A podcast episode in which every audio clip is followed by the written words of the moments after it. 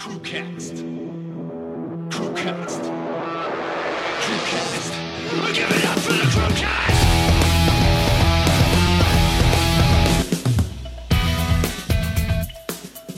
Whee! Wow! Wow! Wow! Wow! I've had that in my head all day, you know, from reels.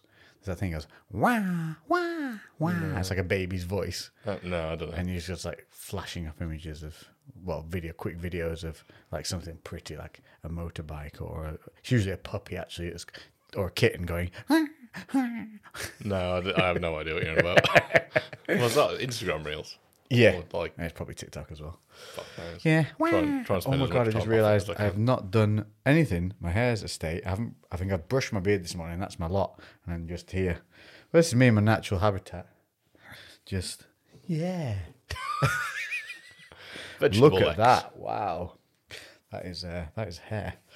It is hair. That is hair. That's very accurate, it's hair. Today's been one of those days, man. Yeah. You know, think you got it planned. Started the day beautifully. Went to pick something up on the bike. Was out in the sunshine, Mm-hmm. zooming around, having the time of my day. You got something on your head. It looks like you're a bit What have I dirt. Dirt like on my head as well. I don't even care anymore. This is a dirty. This is this is this is the reality. Yeah. Dirt on my head. Like right oh, there. It looks- might be bike oil. What is that? what is it?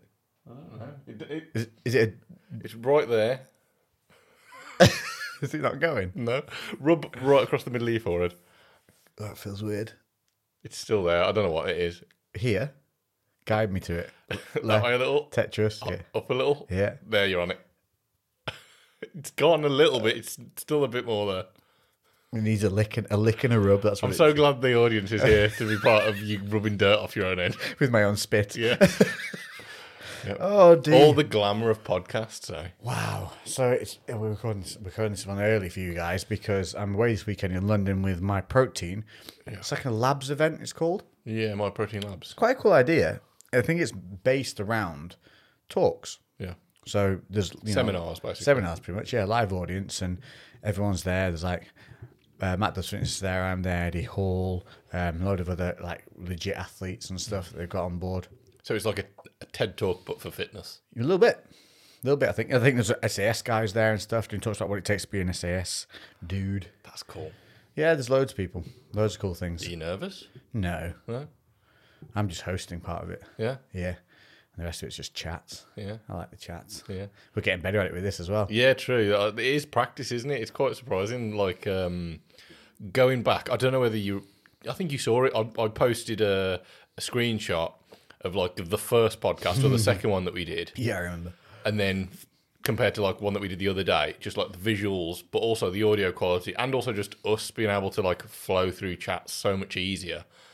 It's like night and day difference. It's only it's been like a year of doing it like once a week, just over a year. People don't do this. Yeah. People don't talk, sit and chat. Mm. And it's the method of being able to listen and fight that urge to like say something over the top. Yeah, yeah, that is challenging sometimes, though, especially if you've got something that you wanna you wanna say. I think it's our ADHD brains that are just like I was about to say idea that. is in our head, fire it out now. Go now before we forget it. Go, go, go. Yeah, because often I do forget stuff. The, the amount of times I've had something, I'm like, okay, save that for for later. Yeah. It's lost forever. No one that- ever heard it. the way our brains work, Matt, and we were talking today about because as you came in, you rang me earlier, like, "Are you still good for tonight?" I'm like, "Yeah, yeah, I'm just getting the thumbnail done." You rang me at five, and I said, "Yeah, I'm getting the thumbnail done." You arrived at seven, and I was in a mild sweaty fluster Yeah. because the thumbnail was still not done for my video, which I had had, had planned for like two days. I've been editing this motherfucker since like Saturday, and uh, just one of those things where. You, I, because I didn't have a thumbnail deliberately taken a picture of on the day, it fucked this day up. So then we were talking about how you need these protocols set in place for brains like ours, where when we're always on the fly doing things, we're great, but the structure of getting every little bit done, sometimes those little things slip by, don't they? Yeah, uh, your issue was basically you'd done all the legwork but forgot seemingly a small thing, which is the the thumbnail. But you can't post. Well, you could post your video without it, but it's not going to do well without No, a good thumbnail. thumbnail's like the key. The thumbnail is basically like the movie poster, Yeah, yeah, you know, the movie trailer, really. yeah. because you don't get the trick, you know. So that's the thing that makes people go, "Oh, that looks crazy. Yeah, I'll have a look at that. Gotta that. have need to click on that. Mm, yeah. So I managed to get a good one though by the end of it. Yeah, but, but you had a bit- two hours of fluster, and by the time you got here, I'd gone through five other options. Yeah. I've got them on my phone there, Yeah. edited. So I'd got five and edited five, and when you came in was, and it's always that way. Why is it always the last one where you get this like, bing? You never find that first. You never find the good one first. The thing is, I remember um, Lee Evans did this on a stand up um, when he was like, when you're looking for your keys. And uh, and his wife was, uh, he played his like wife, and she Yeah. was just like, "Oh, it's always in the last place you look, isn't it?" I was like, "Of course, it's in the fucking last place you look. You're not going to find it and carry on looking, are you?" Yeah, it's oh, there are my keys. And then you just carry on searching around. but this, the image I found was legit the best of the ones I'd, yeah, I'd had. Yeah, Um, and I'd already done the others. That's what I mean. It was like you know, I'd already finished it, and then I was like, "Well, just check what else is in that possibility lane." Yeah. And then, oh fuck, there's that one. Oh. Yeah, I think it's almost it gives you it, when you've got multiple options, then you've got like a canvas to compare them. Yeah. When when you've just got a single option, you've got no comparison, so you just like, is that good? Is that bad? Fair though, it's know. again, it's going through protocols. Like I, I would hit a, a, perf- a picture and I'd be like, okay, that'll do, and I'll go to work on that rather than looking at the whole stream and look and looking at three or four possibilities. That's that's the difference. Hmm. That is right. So it's, it's my own lack of that. Yeah, Like, just procedures, mate. That's Hyper focus. Scene one, get it, do it. yeah, yeah, that's it. And like I'm, I'm talking to you like it's something that I'm perfect at because I'm not at all. But it is something I do implement Not as better at putting structure in place though. It's only because Emma pesters me all the time to do it. Like, Oh, that's it. Yeah, 'cause- teammates. Yeah, because she's super well organized and she has to be because of the amount of tasks that she handles. So even though that she's good at that, she also sets up her environment to like help her do it, which is something that I was so resistant to at first because I I got on quite well just doing stuff on the fly. I actually thought I, I kind of told myself oh, I was actually better without uh, uh, uh. much planning because I would like I remember even back at school whenever we had to do anything like practical if I had to do like you know a presentation about whatever I planned nothing I literally just got up and just winged it every single time and I, that was I always did really well I did so much better at that so then I kind of built up this idea that like I just work better under pressure, and by actually planning, I almost take away my own edge. Do you know what I mean? Like that's Mate, the see, you're story. speaking my story. That's this is the story exactly that what I put, I say. I put all- myself like uh, I told myself that, but it, it's not really true. Like planning does not make you any worse. Like 100% nobody, gonna make you better. nobody ever has planned something and it's made them worse. Like, yeah, Nobody's, nobody's thought, oh, we should have definitely done that randomly and disorganized. yeah, yeah, exactly. Yeah, that- that would have definitely gone quicker. The only thing that that actually kind of seems to pan out on uh, and, uh, is our social media on, uh, on on our BCB page mainly. Like anything that I put effort into and think about, eh, sometimes it does okay. Yeah. The most random thing that just pops into our head always does great. Yeah. like it's, it's just on a on a fly, it just organically just pops, and we're just like, well. Should we just do it now? We drop everything that we're doing, we just do that thing, and then it does really well. Sometimes that's the best thing to do, though, because you have a great idea, and when you're in the zone and when you're in the mode, you'll nail it because you've got the exact idea you want, the exact like design in your mind. Mm. Whereas if you let it sit and percolate in there, and then you kind of get it, it gets muted by all these other ideas that come in and a little bit hazy. You end up kind of faffing around trying to regain what your original thought was. Yeah, I've been doing that thing again around the house where, well, I was doing until there was just a massive overload of stuff came flooding in. Two minute rule. Yes, yeah. Anything that uh, is going to take less than two minutes, just do it. Yeah, and do you know how many times I've walked away from something to have to walk back to pick it up or tied it away? Because I'd be like, we're walking off, and in my head, we're going two minute rule, and I, my own guilt would send me back to go and do it. I, I, to be fair, that's something I've been doing, and it's little things like going and putting the like the black bin in the the black bin bag in the the, the outside bin because it's getting kind of full, and I'm just like, it, I should probably do it, but I'll do it later. And then I'm like, no, just do it now, yeah, get it just get it done. Um, and there, there are so many, and it is actually quite handy. And little things like resetting the room when you leave a room. That's a big one. Yeah, just just putting those reset. cushions back, so when you walk back in, you're like, ah, fresh, Yeah. fresh environment. But then also, it doesn't like when the room starts to get messier. Then you start to care a little bit less, so then you get a bit sloppier. Then you That's true, leave like a yeah. plate out, and then and before Right. you know it, you've got five you've- plates. You've got to actually properly tidy, which Yeah. might then take you half an hour. Whereas if you just spent the thirty seconds every time you got up and left, you'd never got in that state anyway. and that's the, that's the whole thing about the organization thing. So, and that leads us on to today's topic, which is going to be Training splits. What is the perfect training split? Mm. Because I've been getting this. I don't know why. It seems to be the question of the week. Because so many people have been asking, like, about being bored with training, not enjoying training anymore. Oh, just. And I always get this is always the kind of, oh, struggling to get to training. You know, oh, I've got to get to training, and it's always a oh mo- mood. Yeah. And we talked last week about. I I'm pretty sure we talked about it. Was realizing number one. This is the best first thing you need to do is realize that training is a fucking gift. We start taking it for granted because we have to do it so often. Mm-hmm. And if you want the results, you have to be consistent with training, which means doing it often. But that also means you then start to take it for granted and then start seeing it as a chore. You need to not see training as a chore. You need to see it as your reprieve for the day. So whatever's going on, you need to be looking forward to. Oh, at least I get that break to get to go training. Yeah. you Yeah, need to start re- rethinking of it that way. Yeah, it's framing, isn't it? It's the same as anything. Yeah. How you choose to frame anything in your mind is going to dictate how it's going to feel to you.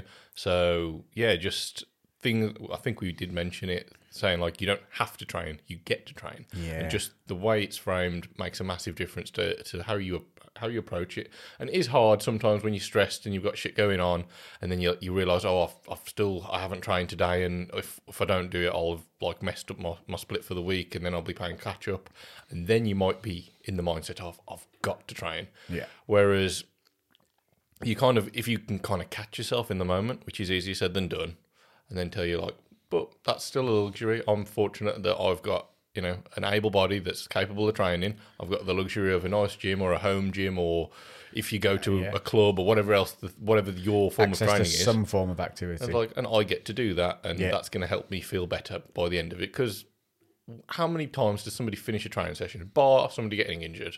How many times does somebody finish a training session going, "I wish I didn't do that"? yeah. No This one.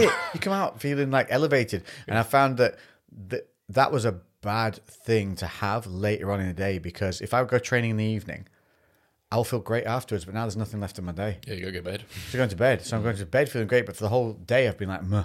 Whereas getting in, I've been getting in earlier. Even if I miss the morning, I get in in mid afternoon. So I'm not getting the evening session in, Yeah. which has really pissed me off about today, which is why I really set back. So I had my day planned out. Today I was going to go, I was going to get up, get the edit finished, which I did. Then, well, got, got going on finishing the edit. Then go pick up, I had to go pick up a parcel. Then I was going to go and get back, finish the edit. Then before you came, I was going to go to the gym, then loop back in time to come and do the podcast. But because of the whole thumbnail debacle, I lost three hours of my day. And that three hours was my reprieve Mm. to get to the gym. So then that's why I was when you came in flustered because I haven't had, in my head I was like, well, I would have done Mm. You're trained and done this, and I've got so used to it getting to the evening and me having everything kind of my physical stuff done. It's almost been a bit weird. Like, oh, I just get the chill. Mm-hmm. Yeah. like, I can actually do that. So one thing is I'd say is if you haven't already, start training earlier in the day, getting in the mornings if you can. I know Lee mentioned that he's started getting the morning sessions in now. Yeah. So I don't know how he's getting on with it, but uh, I I believe personally, if you're able to do it, the tra- training should be the first thing you do. Yeah, because it's Get it's get up, enjoyable. have a coffee, brush your teeth, get dressed, get out the door. Don't have, don't think about any other shit. Just get in and get it done like fairly quickly. Maybe if you want to do some meditation or some stretching or something like that, if you can be asked. but Yeah. I think training should be definitely one of the first things that you, you do. Um, know when like obviously I own a gym. Like I know what it looks like at six six thirty in the morning when you know people turn up. There's not that many people there. No. We got 10, 15 people Yeah. in compared to double, triple, quadruple that on the afternoon. about four or five. And I don't know. I just feel like I feel almost a little sad for those people that don't do that because I know how fucking good it is and how different it is and how it sets up your day so much better. Yeah. You've already knocked out a really challenging ta- task. You feel so much. You feel completely wakeful. Like if Mm. you got got up early, got your training done at the normal time that you might be getting up to go to work. You've already knocked out a massive challenging thing, and you're switched on, firing on all cylinders, ready to like go about your day, opposed to like bleary eyed, kind of groggy, needing another coffee. going low energy, Yeah. wherever you're going, having Yeah. to build it up, And doing something non-physical, really, you know. Yeah, exactly. And also just the amount, how much energy are you really going to be able to put into your training session? Don't get me wrong; it's challenging to put energy into a training session at like six thirty in the morning Yeah. when you're new to it. Once you've done it a bit, It literally takes a week. yeah, you get you used get to it. pretty used to it. And after one, if you've done like one or two or three fairly challenging sets, your body is pretty up and at 'em at that Yeah. point because it has no choice. has to be. Yeah. Whereas if you go if you go from your bed to the coffee cup to the sofa to your phone to then to a car, like there's at no point your body really having to do anything t uh, that's uh, hard or Yeah. challenging. So it just stays in this lull. So even if you can't go training in the morning, maybe you don't can't get there in time to get around. Definitely do stretching in the morning. Hmm. Definitely do some kind of yoga or meditation. So just get your body physically active and moving because getting to the gym is the best one because the weights don't lie to you. Yeah. Like you pick up a 20, you, you know, you can do normally and it feels heavy. Like, oh shit, I gotta wake up. Like you have to start actively fucking, and then plus you're lifting and moving weights. So your body's got no choice but to be like, oh shit, we're working. Mm. Yeah, It's adrenaline got, to get going. going. Adrenaline. Yeah, you start, obviously, we start getting those endorphin releases. Really, that's not English. We start releasing endorphins. We start to actually, yeah, get that adrenal rush. We start to create that vasodilation, the blood flow. Everything's getting switched on as a result of this activity and moving. There's also quite a bit of information done on. Obviously, when when we train, there are large like releases of adre- adrenaline which circulate in your system. They don't dissipate straight away. Yeah. You your initial rush, like the the peak, um, obviously happens around around the training and individual sets and whatnot. But then the actual like I don't know I don't know what the what the word is, but then there's like a, it it drops off, but then stays at quite a steady state and has Yeah. takes a very long time to taper down when you train right before bed, you've got these like severely elevated, and I'm sure they're like nearly 20 times what they normally would be without training, especially resistance training. Like that spikes um, adrenaline very high comparatively to even other forms of exercise. So heavy resistance training. I guess it's a bit like a fight. Yeah, and so then you you're then trying to go to sleep with like 20 times the adrenaline Yeah. levels that you probably should have if you'd have trained first thing in the morning. That goes back to coming back feeling great and then wanting to be doing something. You know, mm-hmm. but it's now 10, 11 o'clock at night. You're like, fuck, I gotta wind down. Yeah, so yeah, you're that's it. You've you've effectively just given yourself a little kickstart, and that like little gentle bleed of adrenaline that's tapering throughout the day. Yeah. you're riding that nice wave, and at a point where you don't need to be aggressive while you're at work, but having a bit more energy is fucking useful, isn't it? Yeah. and then like it'll taper off towards the evening when, funnily enough, you should be going to bed. Yeah, exactly. So like it actually fits the circadian rhythm quite nicely, opposed to then actually giving you probably less restful sleep because either you don't get to bed when you should because you come back and you're wired and you're like, yeah, I'm gonna get, I'm gonna prep food for the week because I've got loads of energy and I'm just like, oh, it's one o'clock in the morning. It doesn't matter though. I've got energy. I'm gonna do it now. Yeah. Forgetting about tomorrow, you that has to deal with like no sleep. Who's then going to wake up tired yeah. and then going to, so you're definitely not getting to the gym again in the morning. you need to sleep in to catch up that sleep. This has been a problem I've had. And um, then you end up this perpetual cycle of late training. And, and then you start to falsely believe that you enjoy training late because it just becomes your habit. Just like if you start training every morning, you're going to start enjoying training in the mornings. We, we just, we are creatures of habit. And so, talking of training splits, one of the first things I'd say to do is try and train earlier. That is the first thing. You, regardless of what your split is, try and just put it in earlier and mm-hmm. see how that feels. Yeah, if you've got if you've got the options, if if you know, I know I completely understand some people's work schedules just do not allow it. I've been in that situation plenty of times Yeah. for years and years where I couldn't even have a consistent time. It wasn't like I train at night, I train in the morning. It was I train when I get chance to train. Yeah. And li- literally sometimes it would be after I finished work and it'd be two o'clock in the morning. Sometimes I'd get up before work and it would still be two o'clock in the morning. Just depending on what hours I was doing. It was ridiculous. You just get it in. So in that way, if you are like that, then the, the mindset for you is to have that theory of I get to go training. Yeah, yeah, you just, just- just keep it a positive You get it done. You and just a reprieve. Yeah. and keep it a reprieve. Stay the fuck off your phone when you're in the gym. Let's talk about that as well before we even talk about splits. This is your favourite topic, Stay the fuck off your phone on, on in terms of social It's a good media. job you don't own a gym because you just Mate, have I'd have a mass. I'd have a rubber, a rubber hammer, hammer, and I go knocking people's phones. I would. There would you, some gyms make you put your phone in like a drawer when you go in Mm-hmm. now because it's such a, epidemic. If This is a pandemic. The real pandemic is mobile phones in gyms. Lexus pandemic. It is. That's the true. That's the true killer of your sessions. Not low energy.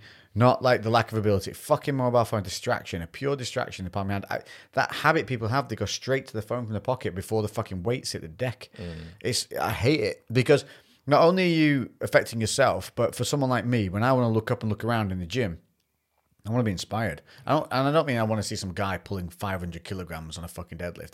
I just want to see some motherfucker around me working. Busting their ass. Yeah, I want to see people moving and working. I don't want to look around and see eight motherfuckers leaning on a machine flipping through their phone. And don't tell me you're typing shit in on your little fucking apps, uh, logging your data. Because you're fucking not, because I can see you scrolling.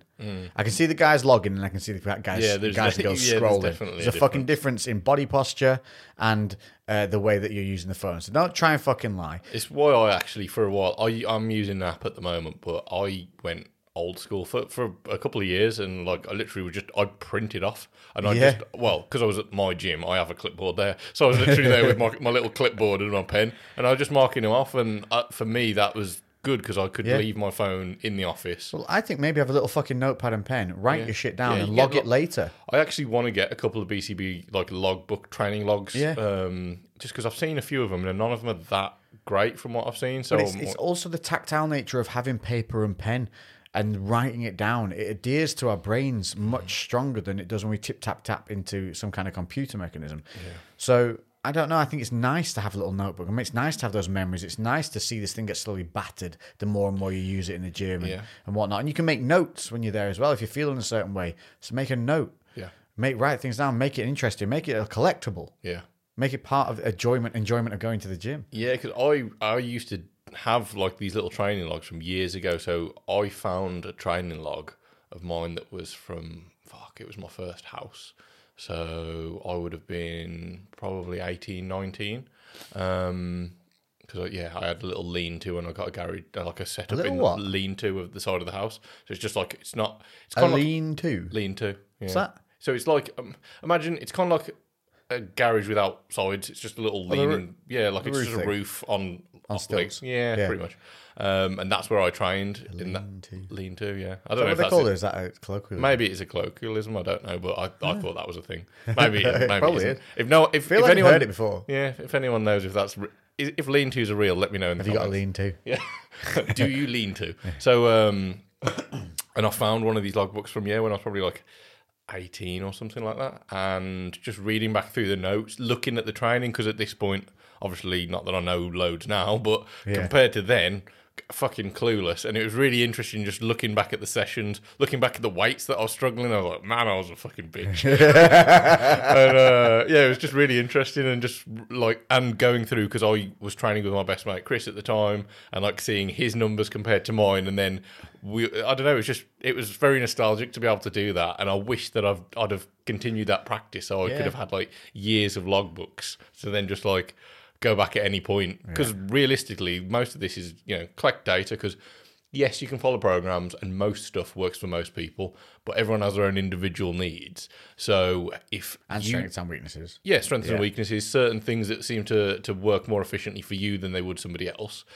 And if you log everything down over time, and especially if you put notes in terms of like how you're actually feeling at the time, and you're tracking your numbers over time, you'll start to get a very clear idea of you can just basically run this system of refining your training plan to to you know it's a never ending cycle you're never going Yeah. to find the perfect plan but like you're constantly just refining it making improvements changing things adding new things in and then getting rid of the things that don't work as well And you can always look back and see how, how far you got with something as well. So if Mm-hmm. you're starting fresh, you're like, right, where's my freaking benchmark? Yeah. How do I get back to? Yeah.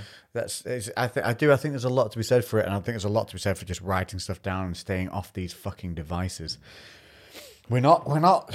We're not designed to be on these. We are designed to be more tactile, and and it is, is literally. There's been studies that show that when we write on paper, we actually adhere to the information. I think it's like it's it's something like twenty or thirty percent more. yeah i know than- people are much better at remembering things that have been physically written down Yeah. opposed to anything that's been typed down or even just thought The same for me at uni. Whenever a time, I always went back to writing stuff down for revision, Mm. making notes of my notes yeah because they were typed.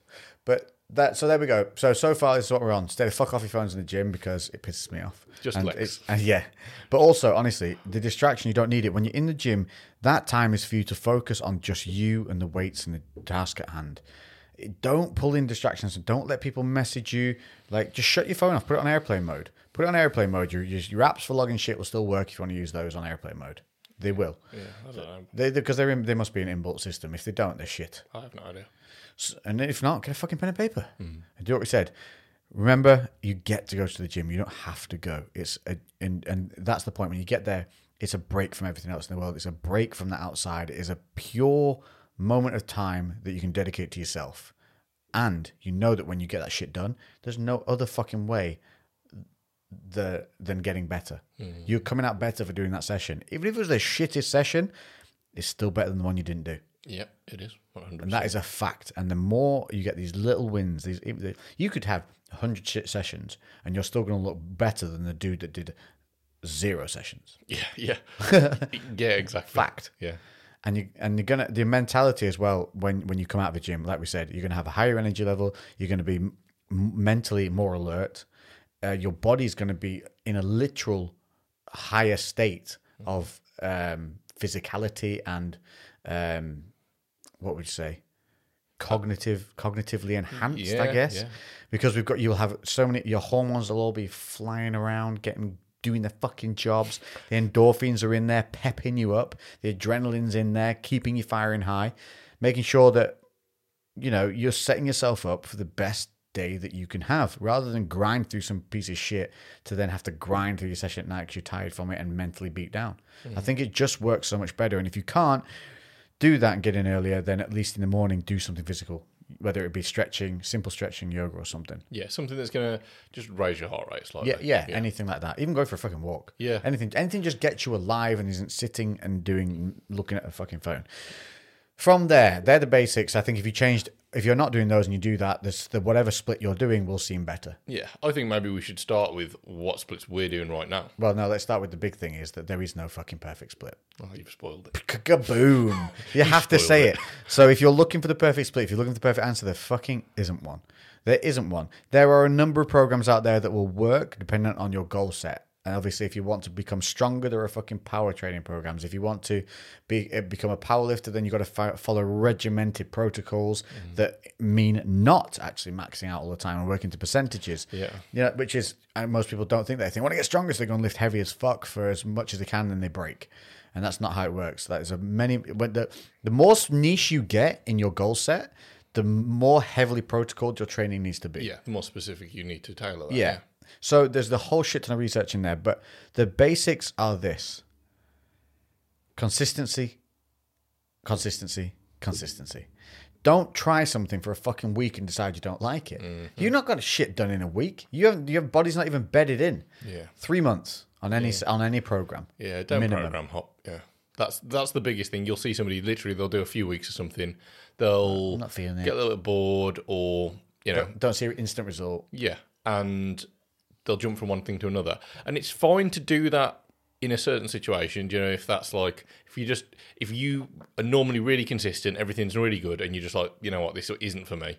But if you're somebody who's in a perpetual cycle of this isn't for me, then maybe it's not the program. Maybe you're the problem. Always trying to find the trick, the trick way. There yeah, you're looking for a shortcut. A lot of people Yeah. think that there's there's some kind of like magic pill, and there really isn't. Well, there are some, but they're definitely they're still not going to they're- yeah, still they're not going to work it out. They're not permanent. And also, here's the funny thing: looking for the shortcuts often ma- makes shit take longer mm-hmm. because you're wasting so much time trying to Yeah, hustle, hustle, and find these shortcuts and, and sneaky ways. And and ten years down the fucking line, that shit shows that it didn't work. Yeah, yeah. You're almost each time you you reset and start something else. You're starting at the beginning. You're not literally starting at the beginning of the ag- again. fucking hell. But you're starting at the beginning of a training plan again, which is normally like an introductory phase. So the first few weeks you might like ease into that plan. So just as you're about to like hit like a, a more intense phase of the training plan. You've just fucked off and gone on to another one, and then you're getting eased back into another one. So basically, you're doing boring ass training or dull training or something that's not that intense, Yeah. and then wondering why nothing's happening because you never ran it through to like through the course. And the reason I said before, ten years down the line, it show that shit shows is because that that's not a joke. Like ten years is an adequate timeline for looking at a kind of a lifetime change in the way your body's going to look. Mm. Like we're not, you're not talking twelve fucking weeks, and this is people need to realize this. Years, you're talking years. So your training needs to represent that idea. So you need to be doing some shit you think about it. In a year's time, do I still want to be doing this? That's what you need to be thinking when you start something. Could I be doing this for a whole year minimum? Mm-hmm. And if you if you can't see yourself doing it, then don't start it. Go and find one that you can see yourself really grinding through for a year. Yeah. you know, or, or, and uh, and progressing with.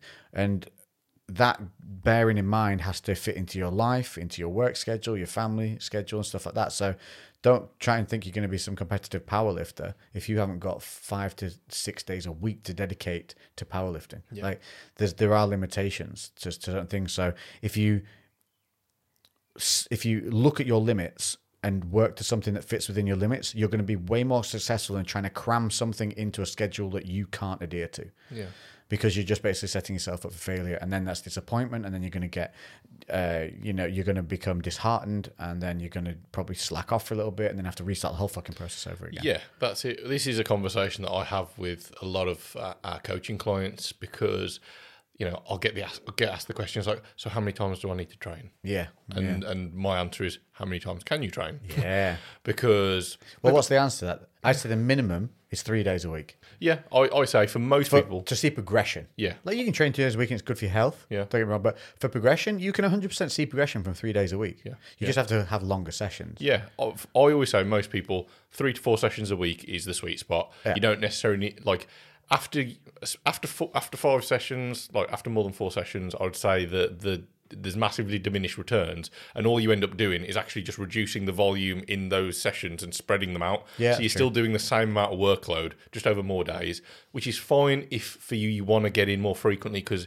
you want the headspace and. But there is the things. argument for a frequency of stimulation on that one, though, as well. Yeah, but it depends how the training's structured, isn't it? If it was like, you know, upper lower twice a week, so you're hitting every body part twice a week, then Yeah. you're then you- still sufficient. But then we talk about fitting it into your, your limits. So yeah, it's exactly. a good example there of And that. yeah, it's it's really based on you know what are your limitations: childcare, your job, Mm. your partner, your travel, all of these things. They need to be looked at. Yeah, They've got, to be, to be put in there. those are all factors. So if you can only make it twice a week, don't be like, oh fuck it, what's the point then? If I can't get in three to four times a week, I'm not going to do anything. Two's still good for your health. Yeah, come in, two, come in twice a week. We've got clients at the moment that are in once a week, and they actually do two home workouts because they've got childcare issues. Yeah. They can't get away, um, so they've got some bands and some kettlebells. So they have like these little mini feeder workouts, and then when they do come into the gym, they push it a li- little bit, ho- well, a fair bit Harder and harder, longer. and um, try and get the most out of it. And those those little feeder workouts just carry them through the week. And they make good progress. Like it, it's not, it's not optimal, but for them it is because it's better than football. Better than zero. Yeah, hundred percent. And it's giving them a focus when they're outside of the gym as well. So, well, I am training still, so I'm going to eat a bit better. It all spills over this the whole thing, but we'll get onto that. So, yeah, that's a, that's a good point. I mean, there's so much we can talk about with this, so we'll try and keep it a little bit dialed in. Um, so, in terms of if you're saying, right, what's the basic one you should do? Now, the big one, if we're talking about resistance training, everyone we talk about the bro split. If you don't know what bro split is, it's like smash one body part a day, five days a week. You do four sets on that body part, you uh, four exercises on that body part chest usually. day to day. So it's like chest day, yeah. So you have like a chest day. Sometimes you'll have an arm day, which is buys and tries. Mm. Yeah. But then the other day will just just be shoulders. Imagine, Yeah. I couldn't believe I ever used to train Like like, that. just day. shoulders on a, on a whole day. The tiny little fucking muscles that shoulders is all I want. Just fucking crazy. But so you would do a single body part on a day and you smash the shit out of it in that in that session. You'll feel great by the end of it. But then the reality is, and this is why I'm leading into why you shouldn't do a bro split. Even if you're not natty, I still don't believe you should do a bro split. No, I I just believe that if you're not natty, you buffer some of the error of a bro split. And the problem with a bro split is one, you are you are smashing the muscles so much that you're actually by the time you probably get to about your fourth exercise, getting very little benefit from the exercise because the muscle's so beat down, your central nervous system is so beat up that you can't get the same benefit, contraction, focus, and even weight behind a movement that you would be able to get from a, an otherwise a program that I'll tell you about in a second. Another way of doing it. So what's basically happening is you're beating a dead horse by the time you get to that final exercise. Yeah, well, it's that at that point it's junk volume, isn't it? Yes. You're just adding more volume into that session for very, very little, basically no return. And the reason you don't want to do that is because when your central nervous system is done, you need to stop. Mm. Because after that point, what happens is we start getting a negative hormone balance as a result of it. We start increasing things like cortisol, which we need cortisol to a certain extent. We need it in our system, but we don't need it overly elevated. And plus, what you're also doing is trashing your fucking joints because you're smashing a repetitive motion over and over again because there's only a certain range you can move within to work a certain muscle. Yeah. So chances of your injury goes up because one, you're tired as well by you get towards get the end, and two, you've just beaten the fuck out of let's call it chest. You've beaten the fuck out of your elbow, wrist, shoulder joint, working that chest muscle. So, what you should be doing, in my opinion, is a higher frequency split. Now, what this means is that you train everything at least twice a week. Yeah. Now you can break that volume down however you see fit, but the easiest way to do it would be to take a bro split, chop it down the middle, literally take two exercises from from that chop on each day, and just spread them over two separate days, three days apart. Mm-hmm. But all what you do to fit all this in is you simply train more body parts on a single day. So rather than doing one, you do two or three on a single day, and you'll do two exercises, four or five sets on each of those body parts, and then you'll repeat it within three days. Not only is this going to reduce the smashing of your joints to pieces, it's also going to increase the stimulation that you have for protein synthesis for each individual muscle that you're training. Because in a natural system, we only have protein synthesis for a trained muscle of around 48, hours. 48 hours, They yeah. say a max of 72, but most people think it's, like done it- after it- it- 48. I was gonna say, it Yeah, drops it's off dropping right off. tremendously, yeah. So if you think you're doing a bro split and you smash chest on a Monday, by Wednesday your body's no longer diverting protein to develop chest muscle and, and well aminos obviously are building Mm-hmm. Yeah, blocks. It's gone systemic again, Yeah. and it's concentrating on other body parts. So by training it twice a week, you are doubling the stimulation for growth Mm-hmm. on your muscles, whilst reducing joint deterioration and injury risk. Yeah. It's a fucking no-brainer. Yeah. Yeah. Um, and it's more fun because you've got less to do on a single day for each body part, but you get to train them again later in the week. So you can chuck in and out different exercises. I would recommend doing a compound and an isolation. One compound, one isolation on each day. And now, if you have a strength protocol, like you would say have, Yeah. uh, all you do is you would go and do your progressive compound lift at the beginning and then follow that then with the high frequency training. Yeah. So you add in an extra exercise Fluff, of as I'll call it. yeah, you add you would add in your major deadlift. Yeah. You get that shit done. Yeah. And then you would add in the high frequency with fluff exercises. Yeah. Something to yeah drive a bit more, more, volume. isolated and volume based. Yeah, so yeah, it's gonna you're gonna get more volume but less systemic fatigue because obviously you can't drive all. Well, you can, but it's pretty challenging and you know like trying to trying to drive all of your volume through big heavy compounds. Definitely as a beginner you can do that because you're weak. So the systemic fatigue is way lower. As you actually start to get strong, you can't just keep squatting more like. Some not people linear. can, It's- it, but it's not. The, yeah, yeah. it does. It curves off quite a lot. So then you're like, okay, you still need to get, for example, get your squats in to start because you, if, especially if you want to get stronger at squats, you need to send very clear signals to your body of what am I trying to adapt to. But then there'll be kind of a drop off point after three sets, maybe five sets, where you're like, okay, I'm I'm getting pretty fatigued now. I know that I need to still get a bit more volume in because five sets of squats isn't enough for my legs in total. Maybe I could go off and do some belt squats or some leg extensions, some hamstring curls, or some supported. RDLs, or some some, Yeah. some other kind of lower body movement that's not going to carry that same level of like central nervous system fatigue that still is going to kind of get more volume in and stimulate that last little bit of uh, kind of hypertrophy basically. Yeah, yeah. That's an easy way of doing it. So to just run that back to you, it's basically training everything twice a week. You do less on each individual day. You train two to three body parts on each day, but then you repeat the process within three days. Sometimes I, I've trained things within like 48 hours again because they felt great and fresh, Yeah. and other things haven't felt good. So being organic in training, I think, well, that needs an extra day's rest because maybe I tweak my knee or an elbow or something. So I'll give that an extra day's rest. I'll do that, but then it has to be done the next day. So you just work like that, and there's no, you don't don't need to be stringent, in my opinion, either. No. Other than if you want protocoled strength gains from compounds, Yeah. everything else can be organic. How you feel on that day, what you want to do, what you you know, what what's feeling good, what's feeling bad, what you want to focus. So If you know what works for you, you can do that. I think Yeah. I, I do think most people should have some like some level of structure. You can definitely auto regulate it. If something feels bad, don't do it. That's what I mean, One yeah. of one of our um, members of staff, he was on his way into work a couple of days ago. I think it might have been Monday, um, and he cuts through a park on his way in in the morning, and he slipped over. The grass must have been wet, and he tweaked his wrist. Yeah. and he like he asked me, he's like, "What do you think I should be doing?" And I was just like, "Just leave it for today. Don't train. Um, see how you are tomorrow, and at worst, skip your upper." It was an up, he's on like up two upper lowers. Um, so I said, skip your upper, go for your lower body session, and then just feel it out. See if squats make him uncomfortable. Which he trained today, they were fine. Yeah. Um, and he's going to feel out tomorrow. It doesn't matter. Like if something comes up, if you need to make an adjustment, even if it was only going to affect him on one movement, like any kind of Yeah. pressing, he could have still done his rows. He still could have done everything else, I and maybe done some flies instead. People need to understand that just because you have to like miss one set session or something, you have to adjust it for something else. It's not going to reverse what you've already achieved. And it's the same with dieting. Like a lot of people do that. I think they have one bad day, the whole fucking week's ruined. It doesn't work like that. Mm. So the, being adaptable is actually going to be a strength in the long run. Being unadaptable is what's going to cause failure and cause frustration and also stress you out too. Yeah. When you can go into the gym knowing like, well, if shit's not there, like you're at a new gym, maybe on holiday. Well, if that's not there, I'll just swap it out for this. Like that, it's, it's having the ability to swap you onto. But as as ha- creatures of habit, like we talked about, we are going to go to those certain exercises that we, we want to get better at and enjoy doing. Mm-hmm. So don't worry, you're not going to go in there every day wondering what to do. You're going to have a natural system that you're going to flow through. Yeah. And you can again write this down or work from you know uh, something like a, a free something you've downloaded from online. There's plenty of great great training protocols out there that are free to try. Yeah. Um, I'm I'm personally very much on the side of frequency. Like I've I've done two days a week. I've done seven days a week training splits. I've done f- and everywhere in between. For me, what seems to work best three to four days. But right now, so I'm doing four days a week, and they're all full body. So I will literally have Yeah, I remember you saying back to back full body sessions. So I'll train full body Monday, full body the Tuesday. reasoning behind this?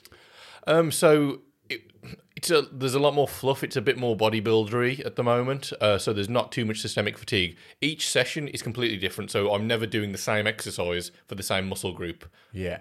in that entire week. So there's a lot of variation. So that's that's where there's oh. It's not too much overlap. It's not like I'm squatting on Monday, squatting on Tuesday, squatting on Yeah. Thursday, squatting on Friday. I'll be doing a leverage squat, then I'll be doing um, a hip thrust, then I'll be doing um, So, it's- oh, you so you're working up or lower? No, no. It so Oh no, hang on. You're doing full no. body. I'm talking about each day of the week. So I can show you an example of the one of the sessions, but basically the session kind of varies. It's still full body, but I'm never repeating that same session that week. By full body, you mean literally everything. yeah. So you'll hit shoulders, triceps, biceps. Yeah, so it's not always going to be as quads, direct. hams and calves every single day. I don't try my calves. I've got massive calves. Yeah, I don't need do actually. Yeah. Um, Fucker. so, all right, let me show you an example. Um, so, lat pull down, low incline, low incline dumbbell press, Romanian deadlifts, single leg leg press, Are you incline, just doing one exercise for each body part? yeah, In- incline uh, hammer curl, and katana extensions. How are you finding it? Eh, all right, like the actual training itself's good. I feel very fresh, actually surprisingly fresh. Like joints feel really good. Yeah. but that's probably because everything's really light and fluffy, and that's also the reason I'm kind of bored. Yes. I would say full body training is good for people getting back into the gym, people starting, you know, with little knowledge or coming back from an injury or just wanting to start building back up and get in.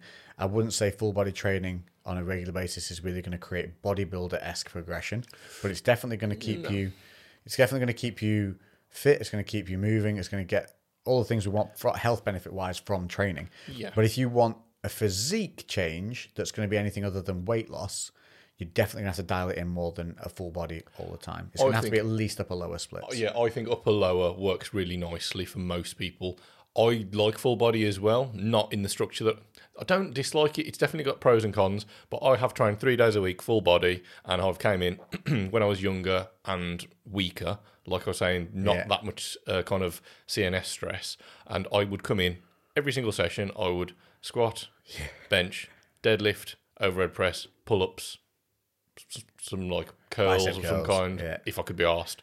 And that was my session. Yeah. Like every and six But you months. see, that's a good structure because it compounds. yeah, just compound after compound, Yeah. day after day, and I made progress. I made loads of progress actually. Yeah. And from from like a hypertrophy point of view, it was really good. Like you can't consistently be getting bigger, like getting stronger without getting Yeah. bigger, but you will burn out on that.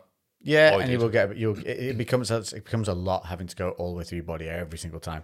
So it's, sometimes it's nice to have a bit of that focus onto certain areas, and I think that is a progression from where you would go to is starting to focus and dial in more upper lower, and then once you got upper lower going, then you can start dialing in on your movements in terms of the compound versus the isolation you want to pair together for that body part that day. Yeah. So there's loads of little variations you can do there, but I think we need to just dial it in a little bit because we've got to cover cardio and shit first as well, uh, not first as well So what we're saying is, if you can train things at least twice a week, that is going to be more beneficial.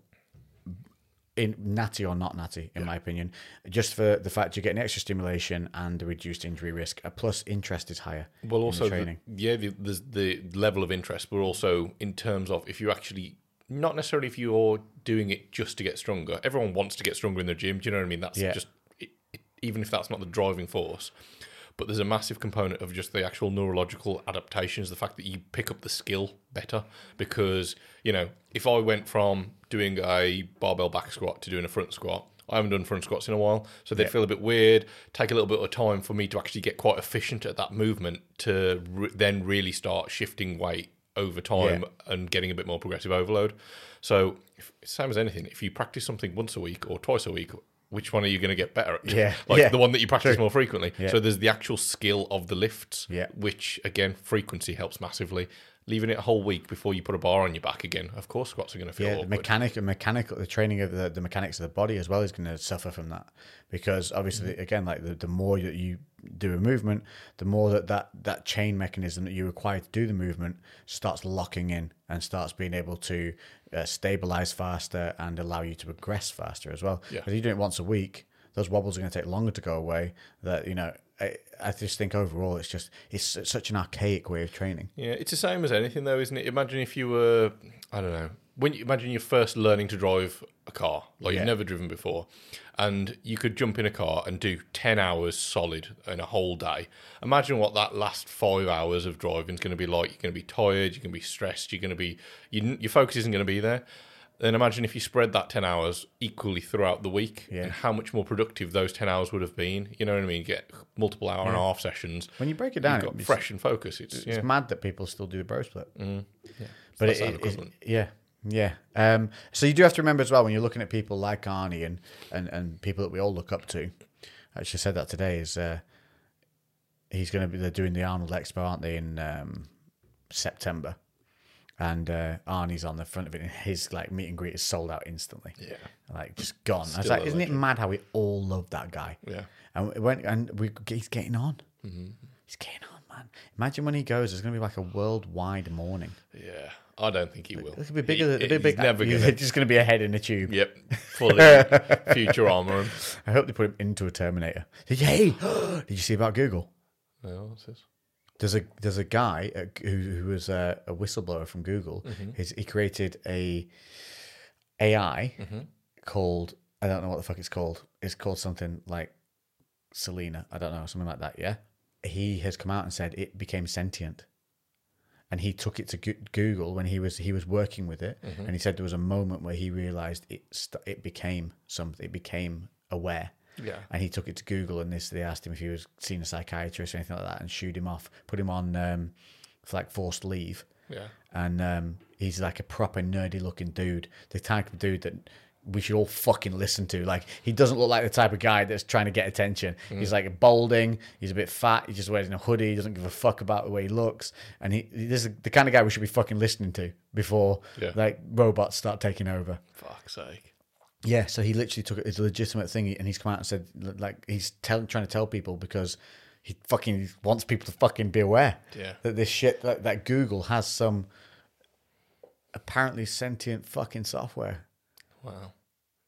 I feel like Elon Musk needs to come to our rescue. Fucking yeah, he, he needs to he get can, he can be the planet. what, what was the what was the, the guy in the first Terminator? Something Kyle. Kyle, or Reese Kyle, Kyle Reese. Kyle Reese, Kyle Reese, Kyle yeah. Reese. Yeah, he he can be Yeah. Elon Musk can be be him, and then But how sketchy is that? Mm. Like we're starting to hear, even if it's not true, the fact that there's somebody that there's software that's it's getting to blurring the line Goog- already. Google's basically said no, it's just loaded with so much data that it seems sentient. But this is the dude that made it and has been working with it day in day out, and he was like, no, there's a fucking shift. Like he was talking to it about religion, Yeah. and it had a moment where he was like, we didn't program this kind of. Mm. I wonder, like, and where's that line there? What's the difference between seeming sentient and being? And having all the information already, yeah, Yeah. and being able to access it. Well, I guess it's it's it's choice forming, isn't it? yeah. From what you from the knowledge. But then how do you know? Just spitting out the information. If it seems, then how do you know? Because you don't, do you? At that point. We won't know until it, all of a sudden there's no internet and rockets are flying through the air, yeah. and then we'll all wish we'd moved to Alaska. but back to training. Um, Tangent. that's again why you shouldn't use your apps in the gym. You're helping further sentient takeover. Yeah. So just stick to the paper, pen. Yeah. Yeah, and you shit. You see when there's a ho- when there's like there's some kind of massive fucking human holocaust, Mm. you'll still have your training guide, with your little pen and paper. You'll still be able to get shit done. Everyone else is getting fucking Everyone else on eaten the by their phones. Uh, so what have we got on? So high frequency is the way forward. If you can uh, wrap your head around what we've said, if you've got any questions, obviously always um, hit us up. Uh, I wanted to cover cardio. So split wise, what's the perfect thing? If you can get in three days a week, that's enough. Ideally, four to five days will give you a little bit more dialed in progression, able and you'll be able to just um, elaborate more on your training and, and um, get a bit more volume in there easier. So, and again, again, more days a week is more frequency, which is more stimulation. Obviously, you still need, oh, that's what I wanted to cover. You still need the recovery. So, in terms of your split in days, at least have two days off a week. Like you need that rest. The reason you need it is to let your central nervous system recover, to also let your body recover. Um, in terms of the high frequency, I feel like we get better recovery from that as well because again, you're not beating the muscle to fucking death. Um, and in, and so then what happens when you're coming home? Um, you're able the muscle isn't as beat up. You're able to move through normal ranges of motion. Your DOMs aren't going to be as severe because you're getting normal DOMs and not fucking just muscular pain. Well, also you you'll get less DOMs anyway because of the higher frequency. Like your body, because you know everything's just signals, isn't Yeah, it? It's you've got to get them though. Don't get me wrong. Like the, I, I can't sit on a toilet seat after squat days. Yeah, like, but- the next day or two. Well, if again though, I think for most people, your dim, your DOMs will start to reduce quite a bit when that frequency and the consistency of movements. drops. Yeah. because it depends how much you rotate exercises. If you rotate exercises loads, but it's more about just like sending a clear signal to your body. If you're somebody who wants to, you know, build, build big legs and you know squats do that for you and you don't have any issues, if you start squatting three days a week, gonna get you- good at it. yeah, and you're not going to get much DOMs from squatting unless you do something very out of the ordinary. Say you're normally working in sets of eight ten, and then you chuck in a, a set of twenty. Yeah. You'll get some Well, severe I've got, DOMs. some, got something for you on that front. So yeah, it, it's again just sending clear signals, and Yeah. generally speaking, a bit more frequency tends to have a little bit less DOMs Yeah, yeah, it definitely does have less. They they they are than doing like a one-off session where you smash everything. like- hundred percent, hundred percent. Which then literally can cripple the way you move. So it, it, it, if if you're reducing your natural ranges of motion, then during the day because you're so beat up from the training, you're going to start getting impingements. You're going to start getting these kind of compensation movements through the day. You might sit, sit worse at work, not be able to be as comfortable in your car. There's a shitload of follow through. You're also not going to enjoy life in between because yeah. you're like fucking hell, just hurts. Yes, that's true. yeah, it's just going to suck. So then, cardio wise, on top of this, um, here's the thing: if you do, do you need to do cardio to strip fat? No. Is it good for your heart and lungs? Yes. So cardio should be done even. And here's one for you: when you're bulking. Why? Because it makes you a better fucking machine. If your heart, lungs, and blood supply are more efficient, you are going to be able to grow better. You're going to be able to utilize your calories better. You're going to have a more efficient digestive system, recovery system, everything goes hand in hand with having a better pulmonary, vascular, lungy, rungy system. I can't remember the name of fucking Like cardio, cardiovascular. cardiovascular did not come to my head then. Lungy, lungy. So if you want two good lungy lungies and a good beaty beaty heart, and then all the red stuff, which is not actually red when it's in your system, it's actually blue. It's gravy. Yeah, um, to to flow around nice and easy and smooth, and you want to live longer and stay healthier. Cardio is a fucking must. Do you have to be on a treadmill being bored? No. Do you have to be on a fucking bike being bored? No. It can be anything. It can be boxing. It can be going out on long walks. It can be doing hill sprints. Whatever the fuck gets your heart rate moving. Just do that at least two, three times a week. Yeah, and there's different adaptations depending on different types of cardio, but for the most part, if you just fucking do something, Yeah, I would do. I would, and I would split it between a mixture of HIIT training and LISS. HIIT is fun, but it will give you DOMs. So don't do HIIT training like sprints prior to leg day. Mm-hmm. Stupid. You know what I mean? yeah, So you would do the steady state if you want to do a treadmill work or something before the leg day. Then you do the HIIT training before chest day. You know, so there's so many avenues. And again, what I want you to do is not get bogged down in having to do one. Play, see what you enjoy. Do what you enjoy because if you do what you enjoy, you're more likely to do it consistently. Yeah. But definitely have cardio in whether you're cutting or bulking. It just needs to be in there as a base level all the time. and then the final one is sets and volume. So here's the thing I think if you all if if you if you don't know anything, work within an eight to twelve rep range, and you're golden. Yeah. Eight to twelve, eight to twelve, you're getting a bit of both. You're gonna get a little bit stronger. You're gonna get that hypertrophy in there as well. Towards your end sets, if you want to come down between six to ten, that's good too, mm-hmm. because then you can judge whether fatigue's bringing you down, or whether you know, in which case the weights stay the same, or whether you need to up the weight to just pull those reps down. Because and the, and you'll notice I'm saying six to ten and eight to twelve, not ten or six Yeah. range, because if you set a certain number, I guarantee you'll start failing towards that number Yeah, you do. or you're putting it down too early, you'll start giving yourself mental blocks. Whereas if you give yourself a range, it works easy. If you're hitting the lower end, you know the weight's heavy enough.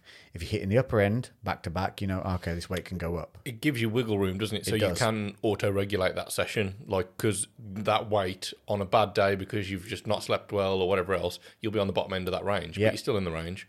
Good day, you're flying, you're right on the top end of that range. Yeah. you, you, and you don't have.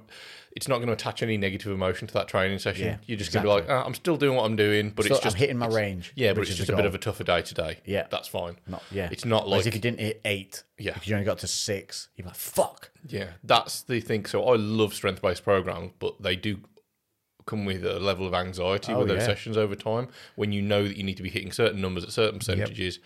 And a lot more intelligent programming now does allow some kind of auto regulation, whether it be percentages with like a gap, whether it be working off of RPE or um, what's the other one like RIR, reps in reserve, Yeah. which is basically exactly the same as RPE, basically. Um, and it's just ways of just accounting for the fact that every day isn't going to be the same, but you can still go in with the same level of intensity. So yeah, what you were saying, kind of eight to twelve, is sound for most people. It doesn't mean that you can't do brilliant things below those rep No, ranges no, or you can. I'm just saying if you if you don't know, then hit those. But what ideally you want to be doing is make your first couple of. If you want to do pyramid training, that's a good way of doing things where you will start lighter and slowly increment the weight up to mm-hmm. get heavier. In which case the reps also aim to come down because as the weight goes up, weights come down because obviously you're not going to be able to lift the heavier weights as many times as the lighter weights. But that is the most simplistic way of doing it. And and I do it I do I do like it but I also feel that there is there are drawbacks to it in the fact like you said when you have off days and tired days it you know working up to that heavier weight when you're already tired having to do the volume prior mm-hmm. can often hinder you. Whereas if you didn't have to do that volume set prior and went straight in heavier you might get more reps out of that heavy one. So my suggestion for this would be have different weeks and this really works well for me. And it's you'll have a volume week, then you have a heavy week, and you can go back to volume, and you can do heavy. You can split it like that. Um, I actually have three phases, so I'll have a volume, and then a heavy, and then a mind to muscle week, Yeah. and then I loop back round. And it really, for my mentality and my my body, it works really well because by the time I finish my volume week, which is my, I actually start uh, twelve to sixteen, and then come down eight to twelve on the final sets. Yeah. So I'll, the first two are always higher. The final three, I always aim to let fatigue pull them down, as in a volume week. Yeah. So it makes makes me work harder. Yeah. Um, but then obviously the weight can go up a little bit as well to pull them down. By the time I finish my volume week, all my isolation movements are kind of really dialed in, and obviously the heavier movements are fucking hard at volume. So the body's primed, but it's not really taking a beating joint wise through the weights. So then by the time I come to, from going high volume into a low volume heavier week, the body's primed and, and, and loosey goosey from the volume week, so it moves easily through the compound motions. But and then but then obviously having the heavy weight and hit, having to hit lower numbers, it seems easier mentally. Yeah. Because it's a lower number, but also my body's not beat the fuck up from last week having to shift heavy load. So and then then once that heavy week's done, I move into don't be moving out to volume. So the joints get a reprieve because I go to a mind to muscle and that's contraction work. So everything's a tight squeeze at the top. And ironically, you can only probably get between eight to 10 reps on this week. Yeah. So even though the weight's light, because you're squeezing for one to two seconds of every single rep at the top, uh, it, the rep, your fatigue is fucking high on those. So that's a, and then, and then boom, you back to volume it's all flow and go. So if you guys want to give that a go, Yeah, then have a balances things out quite Yeah. nicely. Yeah. I know um, one of the things that you mentioned in terms of like how you'd regulate um, kind of a pyramid set and how that can sometimes be a negative because you've already done quite a bit of volume before you get to Yeah. heavy set. You know, when we train together, I do not. It's not necessarily like a Oh, reverse this is actually pyramid. really good. Yeah, so talk one let's do this one. Hang on. Yeah, good. So it's not. I'm not doing it right now, but something that works very well for me. And this is maybe probably. I wouldn't do this as a beginner. I'd say this is a kind of an intermediate to an advanced kind of thing. That's you're going to Yeah, get the most need, out you of need it. your movement to be, to do this. You need to be um, adept at the mechanics of the movements you're going to do. So you don't want to be doing this if you're just learning to squat Yeah. or just learning to bench press. You need to be quite uh, adept at those movements. You need to know how to lock everything in and have the joints safe and have and be moving through the correct ranges of motion before trying this. Yeah, everything needs to be in, in place beforehand, which is why, again, I'd say that this is probably intermediate to Yeah. advanced. Um, where I normally I go through different phases, so I'm going to have to really generalise here. Yeah. But and I used to work off an RPE scale, so RPE is rate of perceived exertion, which is another word for um, RIR, which Like is reps, 10, how reps in reserve. Yeah, so I would do so an RP seven, for example, which is three reps in reserve. So I'm gonna work up to something heavy. So I'll start warming up. I'll work work up to maybe like a double, so two reps at an RP seven. So that is a weight that I can I can do in theory for five reps, but I only do two. So it's still fairly heavy. Then I'll back off for two to three sets of some more volume, maybe sets of eight to ten at also an RP7. The following week, I'd follow the same protocol where it'd be a double, but now it's going to be an RP8. So it's going to be slightly higher intensity. Then same thing for my volume, that'll be RP8s. Then exactly the same the week after, I'll ramp up to an RP9. I'll very rarely ever go RP10 unless I fuck up my RPE and I accidentally hit an RPE10, Right. um, which does happen. Um, but yeah, I find for me, especially with having strength as a priority, volume is brilliant because that's what's actually going to drive these adaptations. But if you spend too long away from heavy loads, you actually decondition to being able to handle them. Yeah, dude. So- when I couldn't squat for ages and I put that bar on the back of my neck for the first time, all of the nerves that had been deadened over the years were fully fucking alive. And the pain on my vertebrae of just having the bar there again was enough to put me off on some sets. Mm-hmm. Like I really had to. s- And do you remember, I got a, I actually got an edema. You Yeah, want me to yeah, you? you had that mark, yeah. Yeah, mm, Mark. No, I had a fucking hunchback Yeah. because of it. Yeah. For like a, a, Oh, yeah, a good lumped up 48 right- hours, yeah, it lumped up like properly had fluid there. Yeah. Yeah, so yeah. It, so you do for- need to definitely condition your body to these movements. Yeah, so for me, I don't like to decondition from any heavy loads at any any one point. So I always keep these in. So it's not like I've hit a one rep max. I've literally done something that I could have done for five for like two reps. Yeah. But still, relatively speaking, that might have been 200 kilos on a squat. It's still going to be quite heavy. I'm not going to do my volume of 200 kilos. Yeah. But then, you know, I might back down to 160. There's, al- there's also that intelligent way of doing it where you would hit your heavy load uh, by the third set, Mm-hmm. but then you deload for the following sets. But the body's perceived rate of exertion still thinks it's lifting the heavier Yeah. reps, uh, heavier, Heavier weights and loads. Um, so by hitting your peak weight mid mid set, mid mid exercise, Yeah.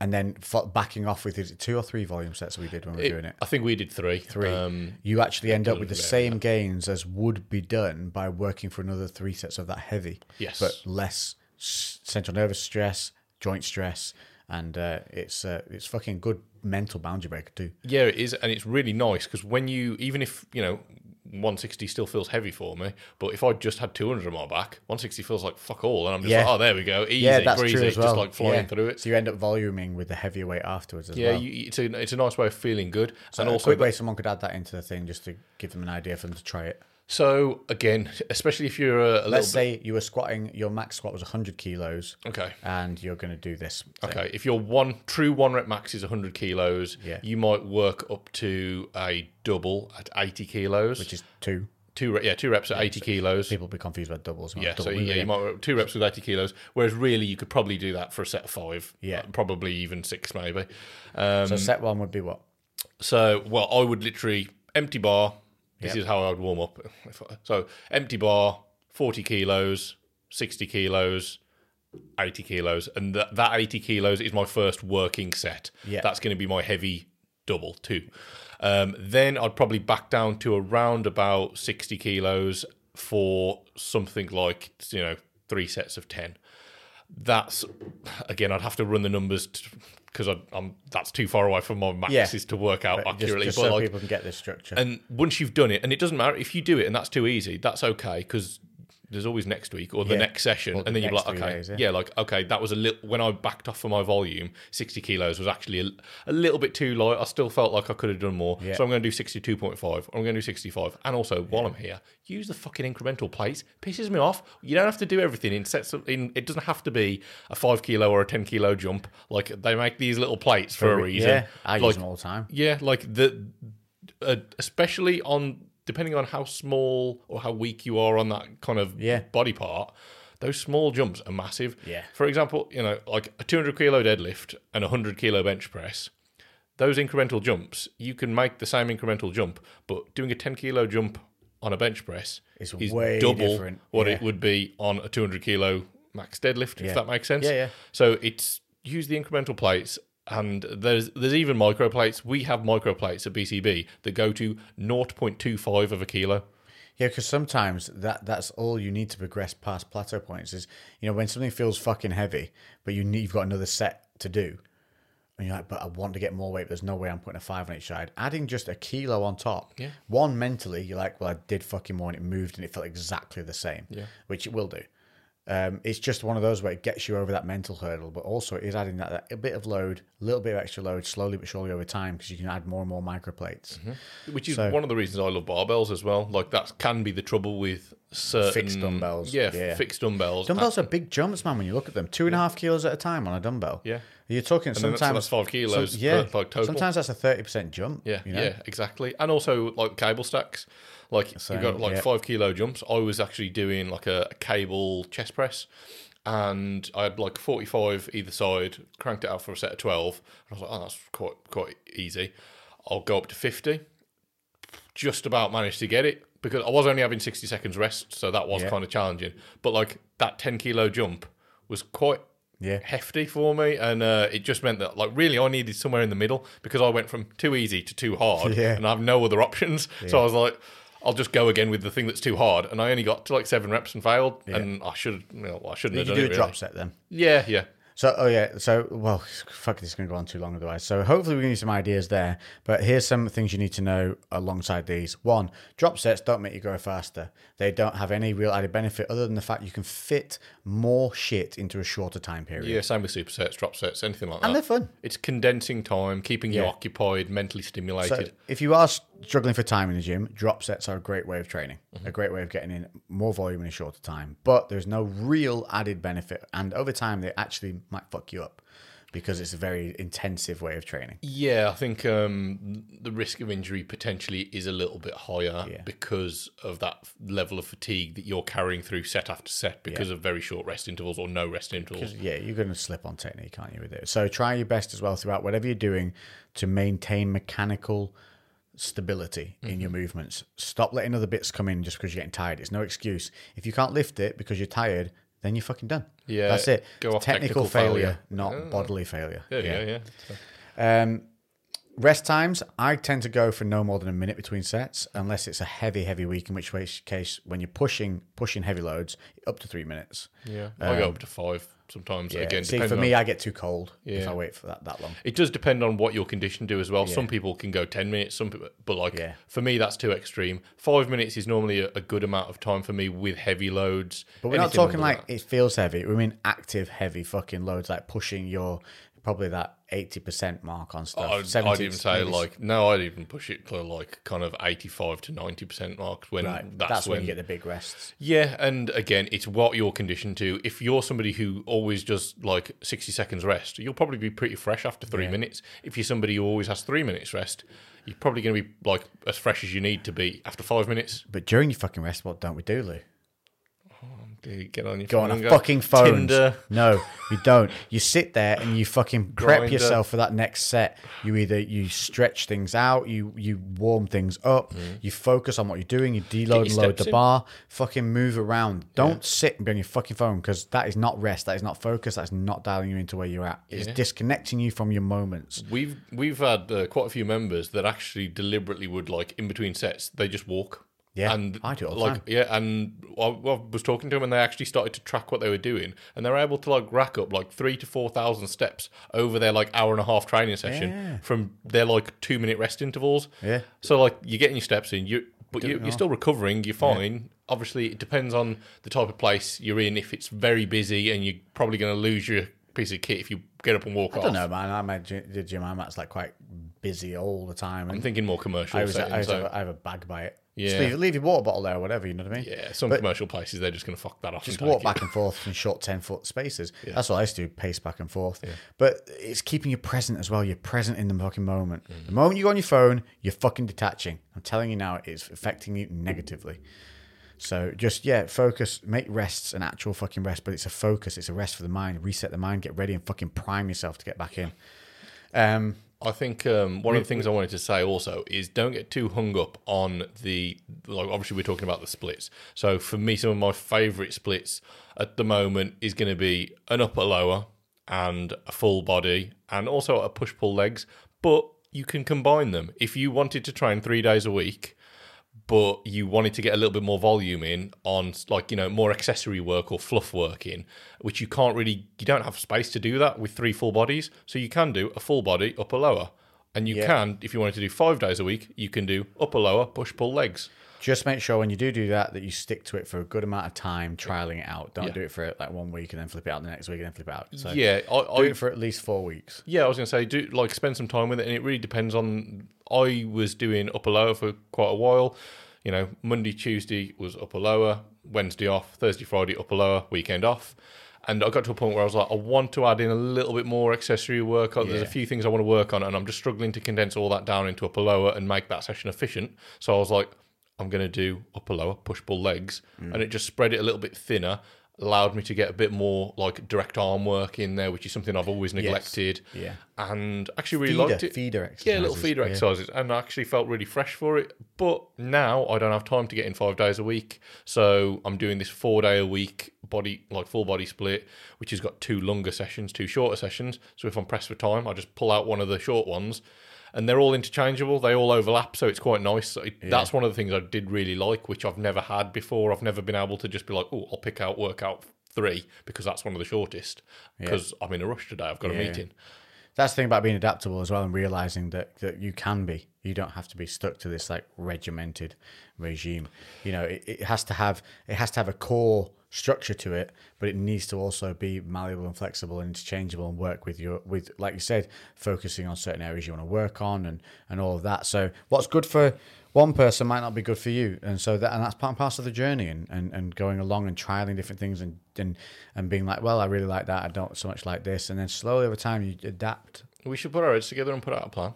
Yeah, yeah, yeah. The crewcast plan. Yeah, we should. Yeah. And we're saying that there's not an optimal training split, but the one me and Lex will. Until will- now. will- until now. This is what it's been leading to. Right. That's how For nine ninety nine. We, we started this one. We're thinking like, oh, this will be just a short, short, easy one to go through. Fuck me, it's such a massive topic. So, and if you've got a bit confused, We've got there, questions as well, haven't We've we? got questions to do, so I'm just wary of because we want to try and keep these podcasts a little bit shorter because we were running into two hours too often. Yeah. Um, so we're going to now uh, go on questions. So if you we, if you want any more covered on the fitness bit that we just talked about, you have to let us know messages, um, and then Comments. we will we will add it into the following X episodes. Yeah. Let's have a little looksy looksy. So go on, what have you got? Okay. Um, I only got a couple here, but um, so this isn't really my field of specialty, but the best training split for combat athletes. So we, he doesn't actually work with us anymore. We're still friends. He's just moved out of the area. Uh, Jake, you worked with him a little bit. Yeah, So Jake's- one of the things he specialised in was combat athletes. Um, and saying what's the best training split for combat athletes, and I probably would agree. And from what I've seen, it is actually going to be full body because mo- like you've got a lot of fatigue already from your sports specific um, kind of your, your combat work, basically. Yeah. So you don't need crazy amounts of volume. This is more prehab, basically preventing yourself getting injured while you know maybe when you're very far away from a fight, building strength. If you haven't even got a fight planned or whatever else, that's when you would be building strength. But you don't want that to ever be taking away from your technical, your skill work, basically. So, a full body kind of two to three times a week with not a huge amount of volume. Your training is going to look very different to somebody who's training purely for, Yeah. for hypertrophy or strength. Also want to adapt movements as well to be towards your Yes. sports, which is obviously fighting. So what I used to do a lot of was kind of like instead of doing shoulder press, I would do barbell punch outs, where you mm-hmm. have the barbell in a either in a corner attachment, or in a landmine attachment, yeah, and then you hold the top. So one end of the barbell is effectively into the floor on a pivot, and then you hold the other end with like a ten kilo weight on it, and you punch out and Mm-hmm. up at an angle. You punch up at an angle, rotating through with your hips and pushing through. But then I would go and do normal chest press and stuff like that as well, higher Yeah. volume, and then that I, I worked a lot like that. Again, things like um, lunges and stuff like that are going to be really good. But you want you want to stay away from. I mean, if you're going to start doing deadlifting, you want to look at explosive deadlifts Mm-hmm. and things like that. You don't want to be racking up massive pulls where you're stressing out all your erectors. Yeah, it's again, it's risk to reward. You'll see a lot, Yeah. of, a lot of uh, combat athletes that are actually going to do trap bar um, a lot more. You see trap bar being used quite a lot more. It varies as well because you've said combat athlete, so it depends because there's so much variety. Yeah. But we've got an idea at least. Yeah, yeah. The kind of getting into the specific exercises themselves. That's that's very much out of the scope of this. That's a really long conversation. So these are obviously just fitness questions as well. We, It's no longer about just training. We, Yeah. we put out a thing to say fitness questions. So we've got one. Um, will you do a Lex and Lewis gym session with me for my birthday, please? and that is at S1 Monarch. I don't know. I don't know. Do you train at Lewis Gym? Yeah, if, you, if you're around, Yeah, you never know. And when's your Might get birthday? lucky. And when's your birthday? Yeah. um, for Mr. Lewis, any plans to open any more BCB gyms in the future? Yeah, yeah, there is. Yeah. Not not anytime soon, but soon, uh, like at some point it would be. Uh, you know, it's on the card. It's something that I want to do. I've got a lot that I want to get done first in terms of I want everything to be as close to perfect as possible. And I know that's not that's easier said than done, but I feel like replicating something. If I'm replicating, say I've got BCB that's operating at eighty percent of its potential, then I duplicate what I've got. Then I've got two facilities operating at eighty percent of their potential. So I've got forty percent ground to cover. Yeah. Whereas if I can get it to 95%, then duplicate it, then I've only got 10% ground to cover. So any problems that I come across later on down the line are just going to be so much easier to solve. So yeah, I am maybe a bit of a perfectionist, but also I know that there's still loads of room for growth and improvement on our current model. Yeah. So yes, in a answer in a word. I definitely think the structure's there for it. yeah. Definitely. Um, biggest mistake you see people doing when training? Being on the phone.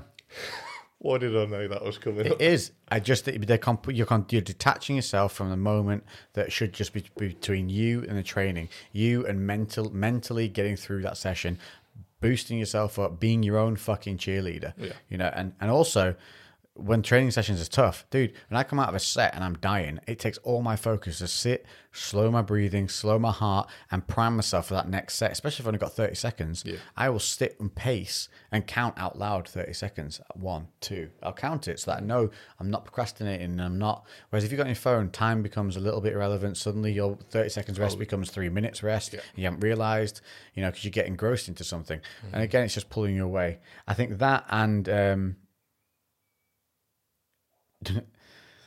Thinking you've discovered something no other fucker's ever done. Yeah. Like, if you're doing some shit nobody else is doing, chances are you're fucking shit up. Yeah, you, you're being an idiot. Yes. yeah, very good chance of it. Um, Don't complicate the basics. Yeah, I think that's it. Don't yeah, overcomplicating shit. Don't fucking try and reinvent the wheel. If you're Um, just starting out, you don't need to be doing a shit ton of rotational movements. You need to be focusing on linear compound Focus yeah, focus on some that. compound lifts. yeah, and, get them dialed in. people that don't know what compound versus isolation are, it's not actually about the muscles. It's about the amount of joints that are being used. So by definition, a compound is a, a multi-joint movement, such as a squat.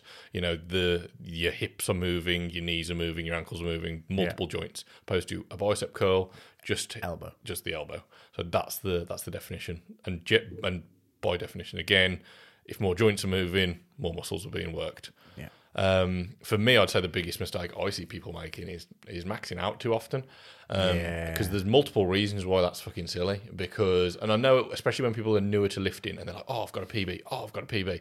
So, firstly, there's a, a very clear difference between actually building strength and demonstrating strength. When you're maxing out, you're Shift it, don't lift yeah, it. you're, you're demonstrating strength. Is that actually going to be that useful um, in the long run? Yeah, you still get some training stimulus from a one RM, but is it enough volume to really drive much kind of progress. They, they've, pretty And- they've shown. I don't think it has. Uh, No. eff- uh, hypertrophy's effects minimal. Yeah, it's, it's yeah, it's minimal because the volume's so low, and also the level of like everything has a, a um, stimulus to fatigue ratio. Yeah. a one rep max, very high fatigue ratio, very low stimulus. When you're doing, you know, a set of ten with like two reps left in the tank, good good stimulus, good fatigue. It's manageable. That's a sweet spot. And each exercise as well is going to have different stimulus to fatigue ratios. A heavy squat is going to carry more fatigue than a leg press, for example, but also more stimulus. So going fucking off topic, maxing out is bad from the point of stimulus to fatigue. It's also running the risk of injury so much mm-hmm. higher. But also, what these people are doing, and I'm no, I don't mean to like point the finger at anybody, but like you're building. Okay, yeah, I am. I'm pointing it right at you, right there. I fucking see you. Maxing out right now. So what you're doing is you're building an emotional relationship with these numbers, and when you first start lifting, you're going to hit PBs all the time because you're shit, and Yeah. you can do anything and be less shit. when you actually start to like properly make adaptations to training, that rate in hitting PBs drops off a fucking cliff, Oh fuck yeah! and And your attempts at PBs drop off as well because you shouldn't be practicing more than like once every five or six weeks. Well, yeah, that exactly. But some people come in and they think, "Oh, I'll max, I'll try and max out again." And they their first six months of training, they can max out and hit new PBs most weeks. Oh, yeah. And then after you do this for a little while, you start to not get PBs, and then you're like, "Oh, what's going on?"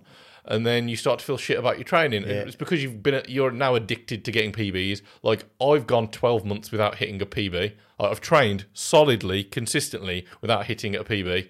That's real. That's real life. That's 14 years later of training.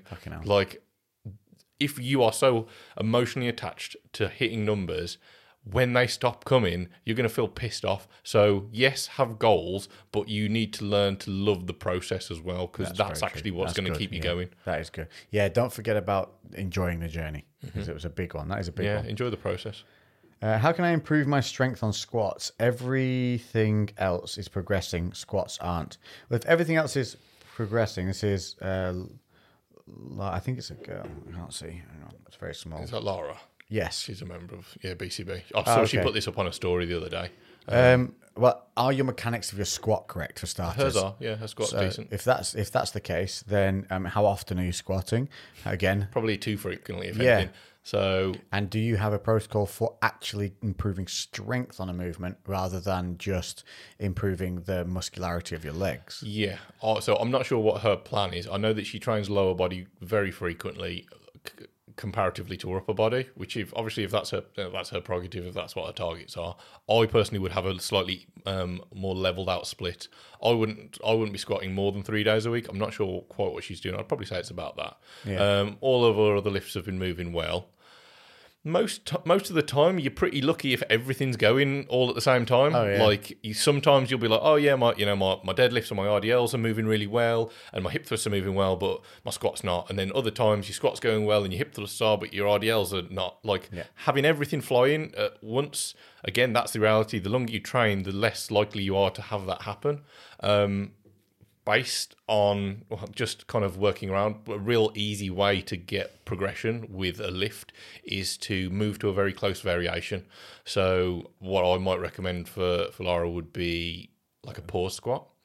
Just restart her whatever her tra- training cycle is reset her numbers and then start doing some pause squats. So do Yeah. a you know a two count pause at the bottom or even a tempo squat or maybe a pin squat, other other variations that are very similar to the normal movement because you're going to get those neurological adaptations. Again, you're basically it's a fresh movement for you, Yeah. so you get this new little burst of progression, and you'll probably find by some of these variations, like a two second pause squat. When you have been running that pause variation for 12 weeks, you'll probably be very close to doing that same number you could do on your regular squat for a pause. And then when you go back to a regular squat, Fly. You might have a week where it feels a bit off because you're just readapting to a new movement, but all of a sudden you'll be hitting PBs again.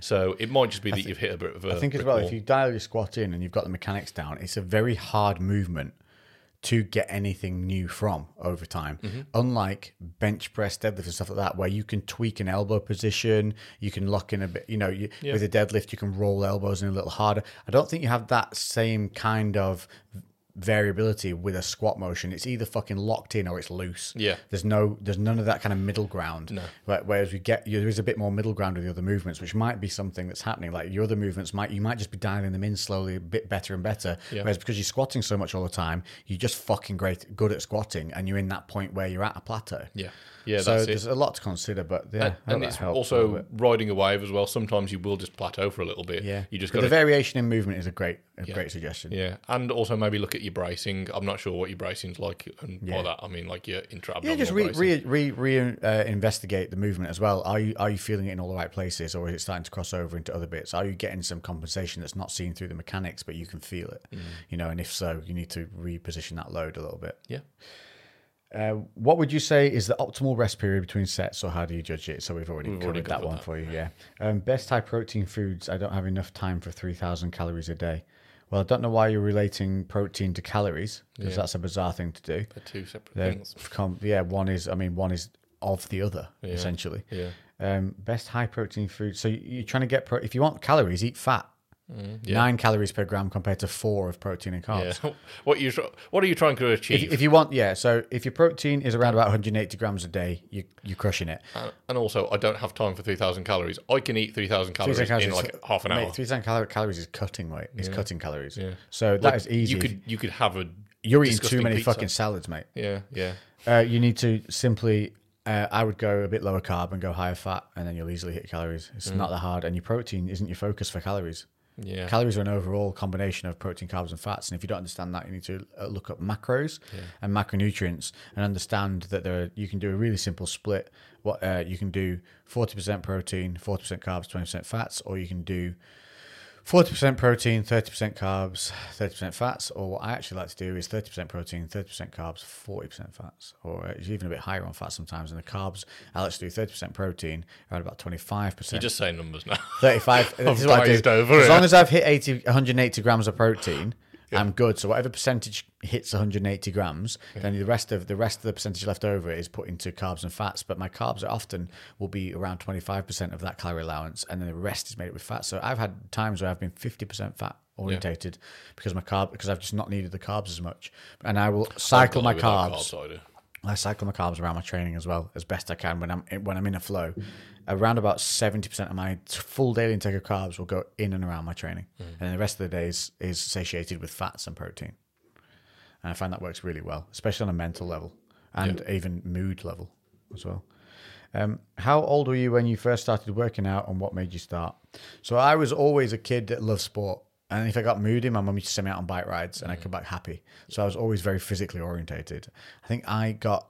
I mean, I was watching Bruce Lee and Stallone and Arnie, and I was like, "Well, how do you get like that, Jim?"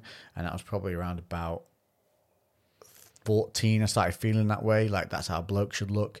And that's when I started. I went to the running club gym because we were allowed in under 16 because I remember the running club. So you could go in. And I used to buy a packet of Lucozade sweets every time. And I'd eat them during, in between sets. Nom, nom, nom, nom. And I'd just do pec deck, sprinting, barbell shit, you know, just in there. But I think um, 15, probably 14 or 15 is when I really started actually focusing on what training was. Yeah. And then up until I think uni was my peak moment though, where there was a gym available for a very cheap. It was like sixty pound for the whole, sixty to hundred pounds for the whole year because you're obviously a student. Yeah. And then um, it was just there every day, and it was on campus. So I'd go for my lecture. Nice. Everyone else would go to the fucking pub in the afternoon. I'd go to the gym and then meet them there afterwards. Yeah, that sounds good. And I was the only guy that came back that I'm aware of from my time in my first year when you and you all meet up from college Yeah, and you all meet up after your come back a first year of uni. They all came back like slightly fat, and I came back like looking more jacked. Yeah. I was the only one. Everyone else just put weight on, Class. bad weight. Yeah, for me, um, 16 was when I started training consistently because that's how old I needed to be to have a gym membership. I literally joined a gym on my 16th birthday. I think I was consistently training by 16. Yeah, I, I'd done bits, but again, yeah. it was like body weight stuff. But I remember the same watching like Stallone films or watching Yeah. Mortal Yeah. Kombat and doing like press ups in the in the, in the living yeah, room. 100%. And like I boxed and I played rugby and I played basketball and I played, I did all kinds of things as a kid. I just was, just, So I never did any of the fighting stuff until I came back from uni. yeah, That's bizarre, isn't it? mm, yeah. Um, but yeah, so we both started around the same time, around about 15, 16. Um, what's your favourite split, e.g., upper lower body part, push, pull, legs, etc.? So, well, mine mine is the higher frequency style. I think I've I've loved that for so long now. I never get bored of it. Um, and then I can add in. When I, at the moment, I'm not doing the phases, but I will when I'm back in my regiment. Add in the phases of that volume, heavy, mind to muscle, loop back round, and then it just gets like I never get bored of it. And every week's different. So even if I feel fucked from the heavy week, doesn't matter because the next week's concentration, contraction, and I can go slow and steady, let myself recover. And the volume's just always fun because it's for me, it's like fighting. Yeah. So I'll like rip through those sets strictly, but then only 30 seconds rest and fucking go. I love that. I love having to pick the weight up when I'm still hurting from the last set. Yeah. Yeah. Because again, it's safe because it's a volume set. I'm not picking it up hurting the last set, having to shift load. Mm. It's just volume. Yeah. So yeah, for me, probably I'd probably say upper lower um, is overall if I had to pick one my favourite. So that'd be four days a week, two It's uppers, two lowers. Yeah, spread nice and evenly throughout the week. And again, how my actual periodization would work. A lot of the time, I work in phases of RPE. So I would have a week at RPE seven. Or sometimes I'd have a week at RPE six, a week at RPE seven, a week at RPE eight, a week at Do you not RPE feel nine. like kind of too much in the tank on RP6. Uh, yeah, but that's like uh, that's normally if I'm a bit deconditioned to training. Yeah. So then I would come in. So that is a very light, easy week deliberately. RPE sevens when you actually start feeling Do that you you're feel you working. get something from that week though? you still do, Or yeah. do you- are you left with a nagging feeling? Um, I still get something 100%. Uh, what it does is basically allows me to smoothly transition into week seven without carrying loads of DOMs. That's true. Um, do you know what I would do in, in that RPE six? I'd add in boxing. You know, Yeah, at the end, something at the end that exhausted me, Yeah. but it wasn't going to give me like crazy DOMs or anything. Yeah, And for then me, for the most part, though, that'd only be if I'm completely deconditioned to that type of training. If I was restarting a block. often do RPE six. So no, it would be like an RPE normally, and uh, if everything was rolling, week one would be RPE seven, RPE eight, RPE nine, which by that point you're carrying a fair amount of fatigue. So Yeah, I would yeah. deload on the fourth week and then back to Back seven. round. So it's a similar thing. You Yeah, so it just ramps. Yeah, and uh, yeah, that's pretty much it. That's how I I, think that's like it. enough information for you guys for one week. How long we got time wise? Uh, yeah, we're doing. We're probably about one twenty, so we're about good to stop. Okay. I think we're, we're going to try and dial these these fuckers in. Yeah. Until we have guests, and then we'll just drink whiskey and have fun. But we might make those into two parters. Yeah, I think. So I think let us know actually. Let us know if we do. What would you rather? Would you rather have like um like an, a ninety minute podcast, or would you rather we do two hours but split it into two parts so you'd have two one hour podcasts, and Hmm. yeah. then we would probably we would release we could release them. And then would you want them released on the same day as two parts, or would you want one part on a Monday and the next part on like a Thursday? Yeah, because I have seen a few comments and a few people have mentioned to me in person that they they fell behind on the crewcast just because they It is so a lot long. of time to adhere to something, and I do. I, I fall behind on, on Joe Rogan's and stuff like that, and I, I pick and choose which ones I'm going to listen to because there's no way I can listen to each one every day because they're too long. Yeah, it's not um, you know that short form kind of. No one minds clicking a ten minute video, but how many people are going to want to listen Yeah. to us for two hours? True. Like you've got to dedicate a fair amount, fair chunk of time to that. Yeah. Yeah. So- So, yeah, let us know. Let us know your thoughts, and we'll, obviously this is all a learning curve for us as well. So we're just enjoying the process, as you should be doing with your training. So there we go. Hope you've all had a bit of enjoyment from this. Made some notes. You can always go back and um, you can always ask questions. Make sure to rate us as well if you're on whatever platform. If you can leave us a review or a comment or rate us, then please do. It always does help. Yes, it does helps us massively. And that's it. Cheers for coming in, boy.